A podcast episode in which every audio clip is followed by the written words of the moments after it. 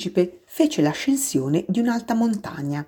Le sole montagne che avesse mai visto erano i tre vulcani che gli arrivavano alle ginocchia e adoperava il vulcano spento come uno sgabello. Da una montagna alta come questa, si disse perciò, vedrò di colpo tutto il pianeta e tutti gli uomini, ma non vide altro che guglie di roccia bene affilate. Buongiorno, disse a caso. Buongiorno, buongiorno, buongiorno, rispose l'eco. Chi siete? disse il piccolo principe. Chi siete? Chi siete? Chi siete? rispose l'eco. Siate miei amici, io sono solo, disse. Io sono solo, io sono solo, io sono solo, rispose l'eco. Che buffo pianeta, pensò allora, è tutto secco, pieno di punte e tutto salato. E gli uomini mancano di immaginazione, ripetono ciò che loro si dice. Da me aveva un fiore e parlava sempre per primo. Ma capitò che il piccolo principe, avendo camminato a lungo attraverso le sabbie, le rocce e le nevi, scoperse alla fine una strada e tutte le strade portavano verso gli uomini. Buongiorno, disse. Era un giardino fiorito di rose. Buongiorno, dissero le rose. Il piccolo principe le guardò. Assomigliavano tutte al suo fiore. Chi siete? domandò loro stupefatto. Siamo delle rose. Ah, fece il piccolo principe e si sentì molto infelice. Il suo fiore gli aveva raccontato che era il solo della sua specie in tutto l'universo ed ecco che ce n'erano cinquemila, tutte simili, in un solo giardino. Sarebbe molto contrariato, si disse, se vedesse questo. Farebbe del gran tossire e fingerebbe di morire per sfuggire al ridicolo. Ed io dovrei far mostra di curarlo, perché se no per umiliarmi si lascerebbe veramente morire. E si disse ancora mi credevo ricco di un fiore unico al mondo e non possiedo che una qualsiasi rosa, lei e i miei tre vulcani che mi arrivavano alle ginocchia e di cui l'uno forse è spento per sempre, non fanno di me un principe molto importante. E seduto nell'erba piangeva. In quel momento apparve la volpe. Buongiorno, disse la volpe. Buongiorno, rispose gentilmente il piccolo principe voltandosi, ma non vide nessuno. Sono qui, disse la voce, sotto al melo. Chi sei? Sei molto carino. Sono una volpe. Vieni a giocare con me, le propose il piccolo principe. Sono così triste. Non posso giocare con te, disse la volpe, non sono addomesticata. Ah, scusa. Ma dopo un momento di riflessione soggiunse. Che cosa vuol dire addomesticare? Non sei di queste parti tu, disse la volpe. Che cosa cerchi? Cerco gli uomini. Che cosa vuol dire addomesticare? Gli uomini, disse la volpe, hanno dei fucili e cacciano. È molto noioso, allevano anche galline. È il loro solo interesse. Tu cerchi delle galline? No, cerco degli amici. Cosa vuol dire addomesticare? È una cosa da molto dimenticata, vuol dire creare dei legami. Creare dei legami. Certo, disse la volpe, tu fino ad ora per me non sei che un ragazzino uguale a centomila ragazzini. E non ho bisogno di te, e neppure tu hai bisogno di me. Io non sono per te che una volpe uguale a centomila volpi. Ma se tu mi addomestichi, noi avremo bisogno l'uno dell'altro. Tu sarai per me unico al mondo e io sarò per te unica al mondo. Comincio a capire, disse il piccolo principe. C'è un fiore Credo che mi abbia domesticato. È possibile, disse la volpe, capita di tutto sulla terra. Oh, non è sulla terra, disse il piccolo principe. La volpe sembrò perplessa. Su un altro pianeta? Sì. Ci sono dei cacciatori su questo pianeta? No. Questo mi interessa. E delle galline? No. Non c'è niente di perfetto, sospirò la volpe, ma la volpe ritornò alla sua idea. La mia vita è monotona io do la caccia alle galline e gli uomini danno la caccia a me. Tutte le galline si assomigliano e tutti gli uomini si assomigliano e io mi annoio perciò. Ma se tu mi addomestichi, la mia vita sarà come illuminata. Conoscerò un rumore di passi che sarà diverso da tutti gli altri. Gli altri passi mi fanno nascondere sottoterra. Il tuo mi farà uscire dalla tana, come una musica. E poi guarda, vedi laggiù in fondo dei campi di grano? Io non mangio il pane e il grano per me è inutile. I campi di grano non mi ricordano nulla e questo è triste. Ma tu hai dei capelli color dell'oro. Allora sarà meraviglioso quando mi avrai addomesticato. Il grano che è dorato mi farà pensare a te e amerò il rumore del vento nel grano. La volpe tacque e guardò a lungo il piccolo principe. Per favore, addomesticami. Volentieri, rispose il piccolo principe, ma non ho molto tempo, ho da scoprire degli amici e da conoscere molte cose. Non si conoscono che le cose che si addomesticano, disse la volpe. Gli uomini non hanno più tempo per conoscere nulla. Comprano dai mercanti le cose già fatte, ma siccome non esistono mercanti di amici, gli uomini non hanno più amici. Se tu vuoi un amico, addomesticami. Che bisogna fare? domandò il piccolo principe. Bisogna essere molto pazienti. In principio tu ti sederai un po' lontano da me, così, nell'erba. Io ti guarderò con la coda dell'occhio e tu non dirai nulla. Le parole sono una fonte di malintesi, ma ogni giorno tu potrai sederti un po' più vicino. Il piccolo principe ritornò l'indomani. Sarebbe stato meglio ritornare alla stessa ora, disse la volpe. Se tu vieni, per esempio, tutti i pomeriggi alle quattro, dalle tre io comincerò ad essere felice. Col passare dell'ora aumenterà la mia felicità. Quando saranno le quattro incomincerò ad agitarmi e a inquietarmi. Scoprirò il prezzo della felicità. Ma se tu vieni non si sa quando, io non saprò mai a che ora prepararmi il cuore. Ci vogliono i riti. Che cos'è un rito? disse il piccolo principe. Anche questa è una cosa da tempo dimenticata, disse la volpe. È quello che fa un giorno diverso dagli altri, un'ora dalle altre. C'è un rito, per esempio, che presso i miei cacciatori il giovedì ballano con le ragazze del villaggio. Allora il giovedì è un giorno meraviglioso. Io mi spingo fino alla vigna. Se i cacciatori ballassero in un giorno qualsiasi, i giorni si assomiglierebbero tutti e non avrei mai vacanza. Così il piccolo principe addomesticò la volpe e quando l'ora della partenza fu vicina, Ah, disse la volpe, piangerò.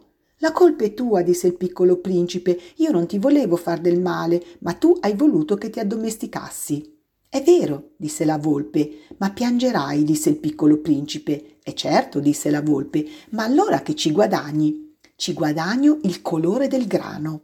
Poi soggiunse, Va a rivedere le rose, capirai che la tua è unica al mondo. Quando ritornerai a dirmi addio, ti regalerò un segreto. Il piccolo principe se ne andò a rivedere le rose. Voi non siete per niente simili alla mia rosa, voi non siete ancora niente, disse. Nessuno vi ha addomesticato e voi non avete addomesticato nessuno. Voi siete come era la mia volpe, non era che una volpe uguale a centomila altre, ma ne ho fatto un mio amico ed ora è per me unica al mondo. E le rose erano a disagio. Voi siete belle, ma siete vuote, disse ancora. Non si può morire per voi. Certamente un qualsiasi passante crederebbe che la mia rosa vi rassomigli, ma lei, lei sola è più importante di tutte voi, perché è lei che io ho annaffiato. È lei che ho messo sotto la campana di vetro, è lei che ho riparato col paravento, perché su di lei ho ucciso i bruchi, salvo i due o tre per le farfalle, perché è lei che ho ascoltato lamentarsi o vantarsi o anche qualche volta tacere, perché è la mia rosa. E ritornò dalla volpe. Addio, disse. Addio, disse la volpe. Ecco il mio segreto, è molto semplice, non si vede bene che col cuore. L'essenziale è invisibile agli occhi. L'essenziale è invisibile agli occhi, ripeté il piccolo principe, per ricordarselo. È il tempo che tu hai perduto per la tua rosa che ha fatto la tua rosa così importante.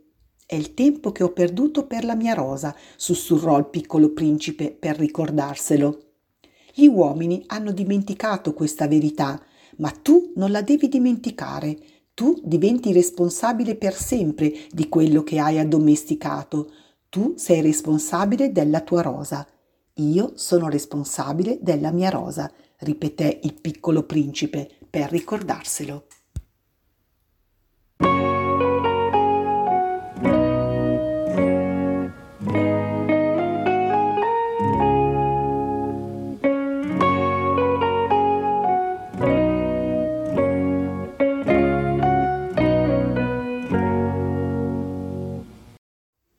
Buongiorno, disse il piccolo principe. Buongiorno, disse il controllore. Cosa fai qui? domandò il piccolo principe. Smisto i viaggiatori a mazzi di mille, disse il controllore. Spedisco i treni che li trasportano, a volte a destra, a volte a sinistra.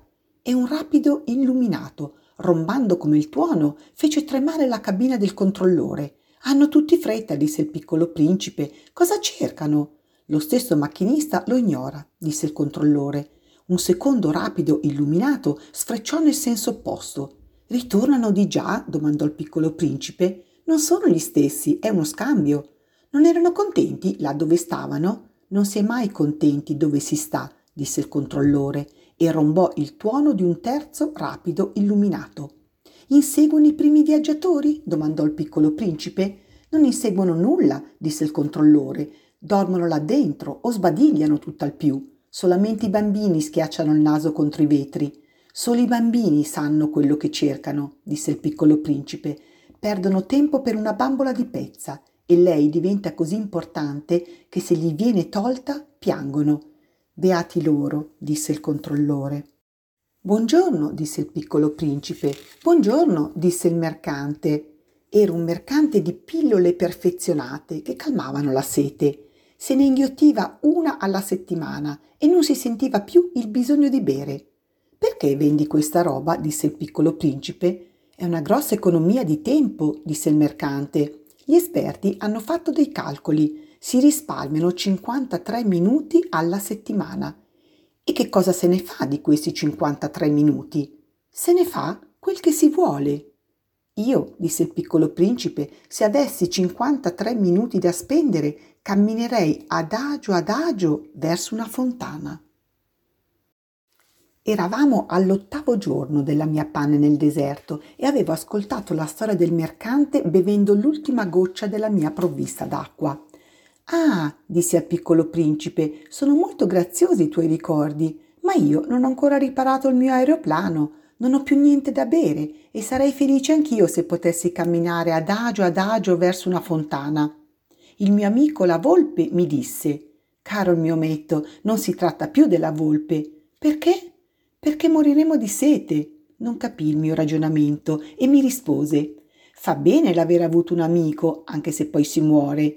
Io io sono molto contento di aver avuto un amico volpe. Non misura il pericolo, mi dissi. Non ha mai né fame né sete. Gli basta un po' di sole. Ma mi guardò e rispose al mio pensiero.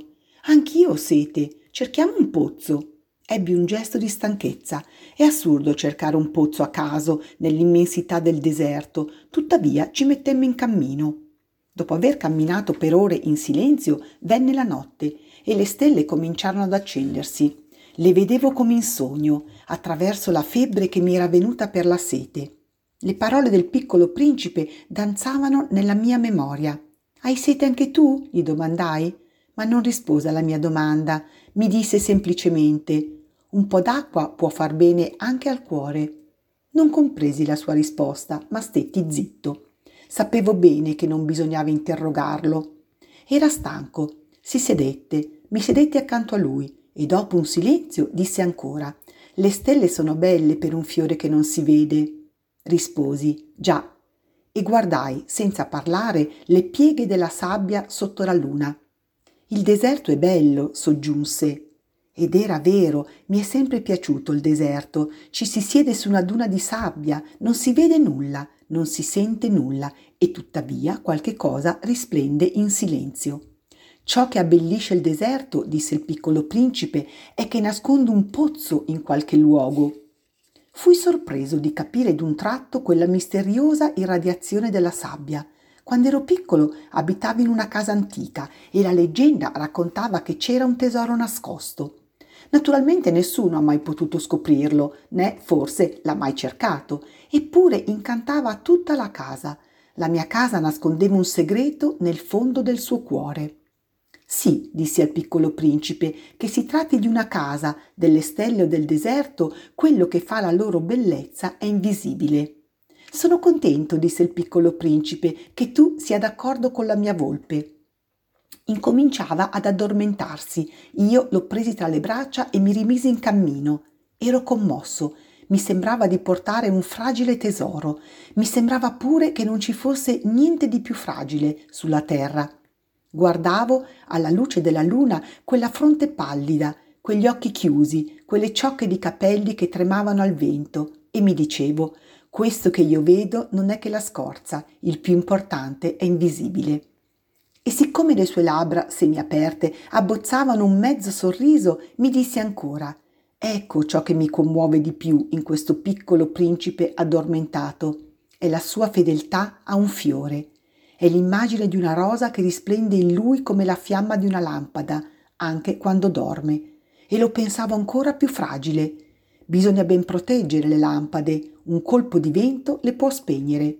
E così, camminando, scoprì il pozzo al levar del sole. Gli uomini, disse il piccolo principe, si imbucano nei rapidi, ma non sanno più cosa cercano. Allora si agitano e girano intorno a se stessi. E soggiunse: Non vale la pena. Il pozzo che avevamo raggiunto non assomigliava ai pozzi sahariani. I pozzi sahariani sono dei semplici buchi scavati nella sabbia. Questo assomigliava a un pozzo di villaggio, ma non c'era alcun villaggio intorno e mi sembrava di sognare. È strano, disse al piccolo principe, è tutto pronto, la carrucola, il secchio e la corda. Rise, toccò la corda, mise in moto la carrucola e la carrucola gemette come geme una vecchia banderuola dopo che il vento ha dormito a lungo. Senti, disse il piccolo principe, noi svegliamo questo pozzo e lui canta. Non volevo che facesse uno sforzo. Lasciami fare, gli dissi, è troppo pesante per te. Lentamente issai il secchio fino all'orlo del pozzo, lo misi bene in equilibrio. Nelle mie orecchie perdurava il canto della carrucola e nell'acqua che tremava ancora vedevo tremare il sole. Ho sete di quest'acqua, disse il piccolo principe, dammi da bere, e capì quello che aveva cercato. Sollevai il secchio fino alle sue labbra, bevette con gli occhi chiusi, era dolce come una festa. Quest'acqua era ben altra cosa che un alimento, era nata dalla marcia sotto le stelle, dal canto della carrucola, dallo sforzo delle mie braccia.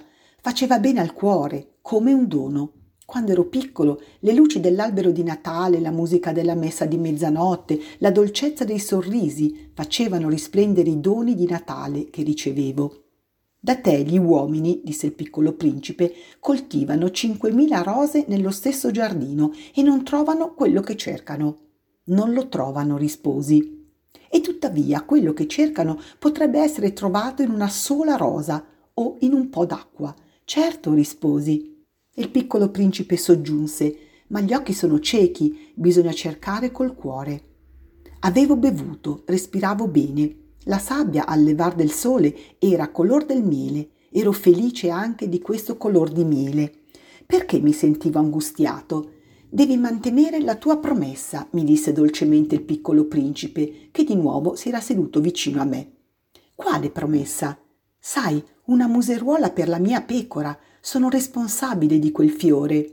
Tirai fuori dalla tasca i miei schizzi. Il piccolo principe li vide e dissi ridendo i tuoi baobab assomigliano un po' a dei cavoli. Oh, io che ero così fiero dei baobab.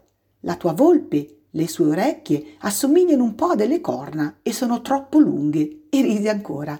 Sei ingiusto, ometto, non sapevo disegnare altro che boa dal di dentro e dal di fuori. Oh, andrà bene, disse, i bambini capiscono. Disegnai dunque una museruola e avevo il cuore stretto consegnandogliela. Hai dei progetti che ignoro, ma non mi rispose. Mi disse, sai, la mia caduta sulla terra sarà domani l'anniversario. Poi, dopo un silenzio, disse ancora, ero caduto qui vicino ed arrossì. Di nuovo, senza capire il perché, provai uno strano dispiacere. Tuttavia una domanda mi venne alle labbra. Allora non è per caso che il mattino in cui ti ho conosciuto tu passeggiavi tutto solo a mille miglia da qualsiasi regione abitata? Ritornavi verso il punto della tua caduta? Il piccolo principe arrossì ancora e aggiunsi, esitando, per l'anniversario forse? Il piccolo principe arrossì di nuovo. Non rispondeva mai alle domande, ma quando si arrossisce vuol dire sì, non è vero? Ah, gli dissi, ho paura ma mi rispose Ora devi lavorare, devi riandare dal tuo motore. Ti aspetto qui, ritorna domani sera. Ma non ero rassicurato, mi ricordavo della volpe. Si arrischia di piangere un poco se ci si è lasciati addomesticare.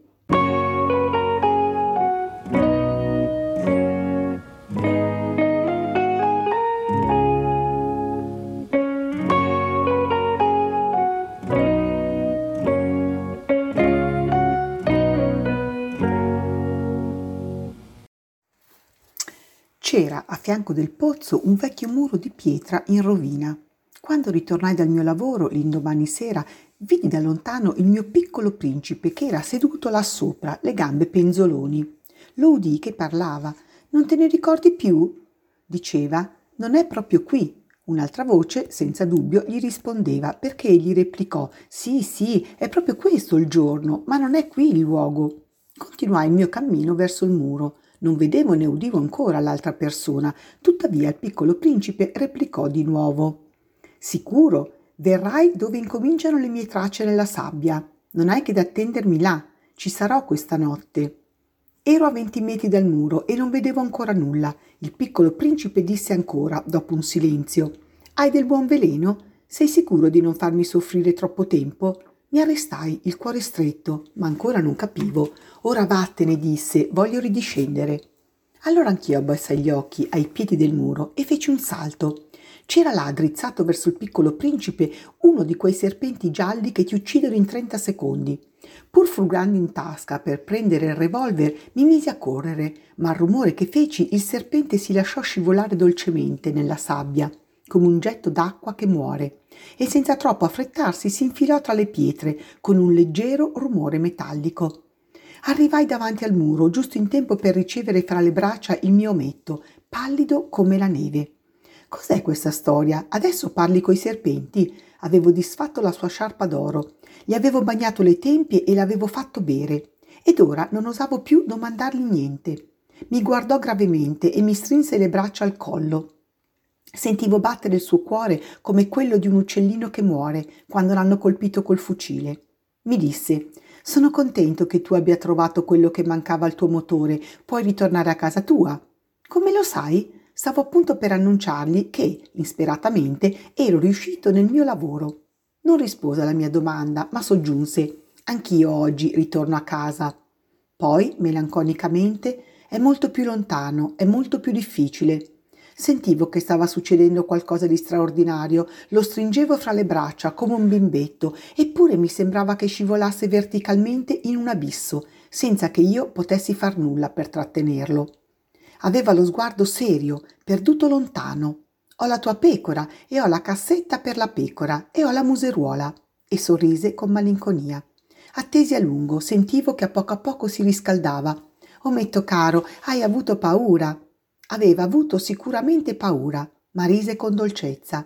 Avrò ben più paura questa sera. Mi sentii gelare di nuovo per il sentimento dell'irreparabile e capii che non potevo sopportare l'idea di non sentire più quel riso. Era per me come una fontana nel deserto. Ometto, voglio ancora sentirti ridere. Ma mi disse, sarà un anno questa notte, la mia stella sarà proprio sopra il luogo dove sono caduto l'anno scorso.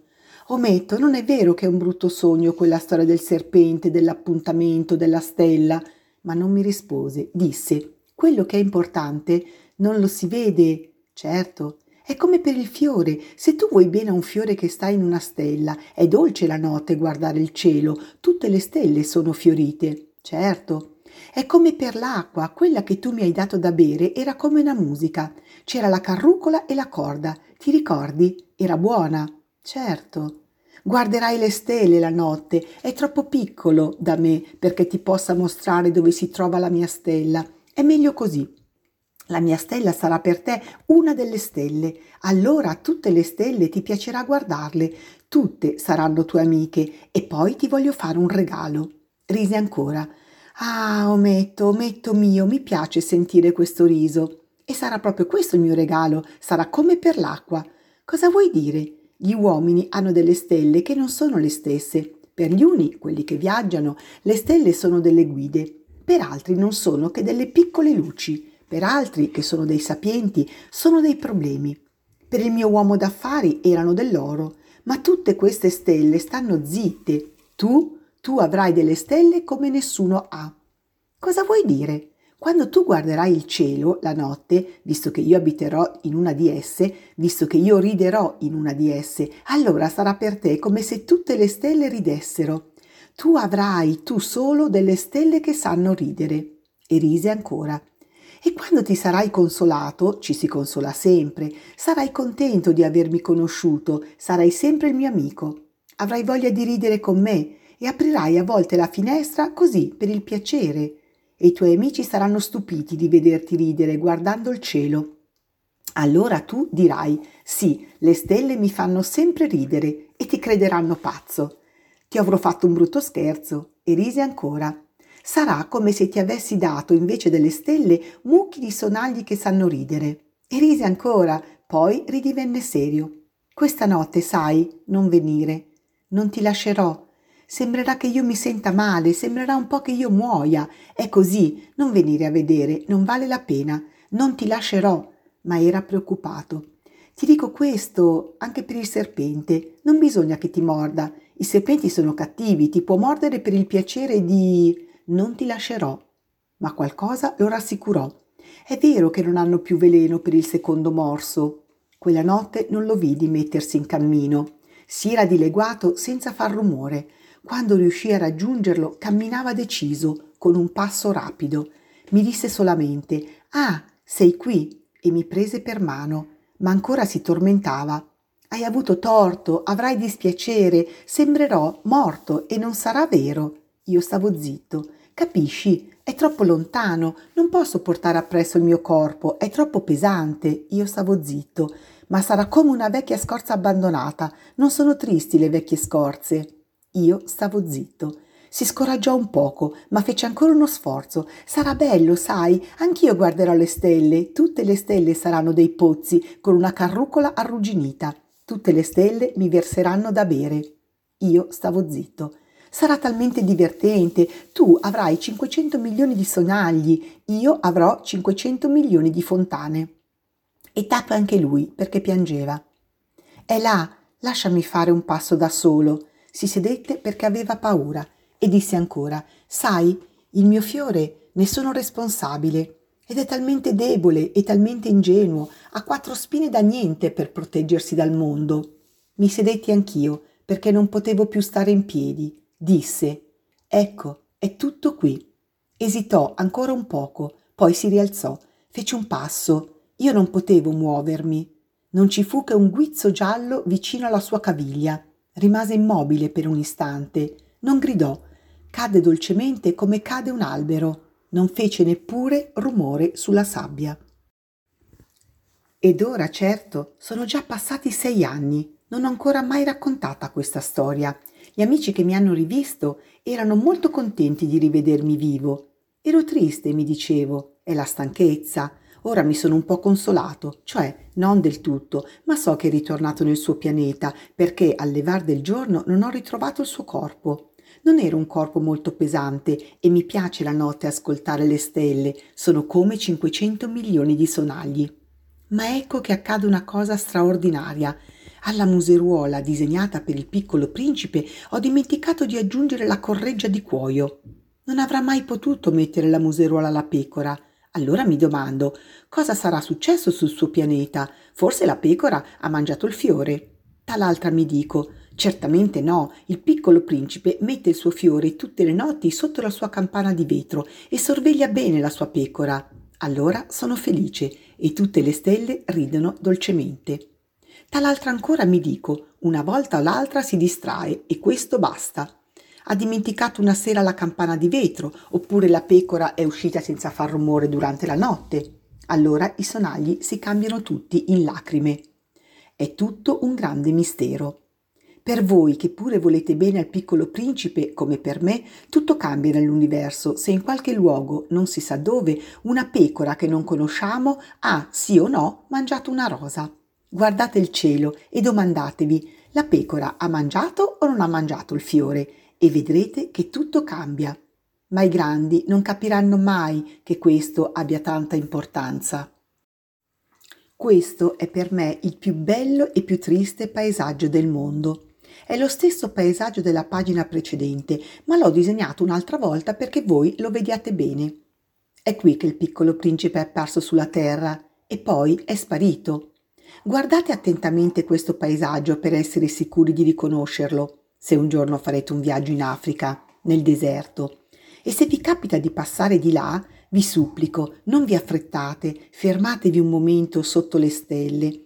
E se allora un bambino vi viene incontro, se ride, se ha i capelli d'oro, se non risponde quando lo si interroga, voi indovinerete certo chi è. Ebbene, siate gentili. Non lasciatemi così triste, scrivetemi subito che è ritornato.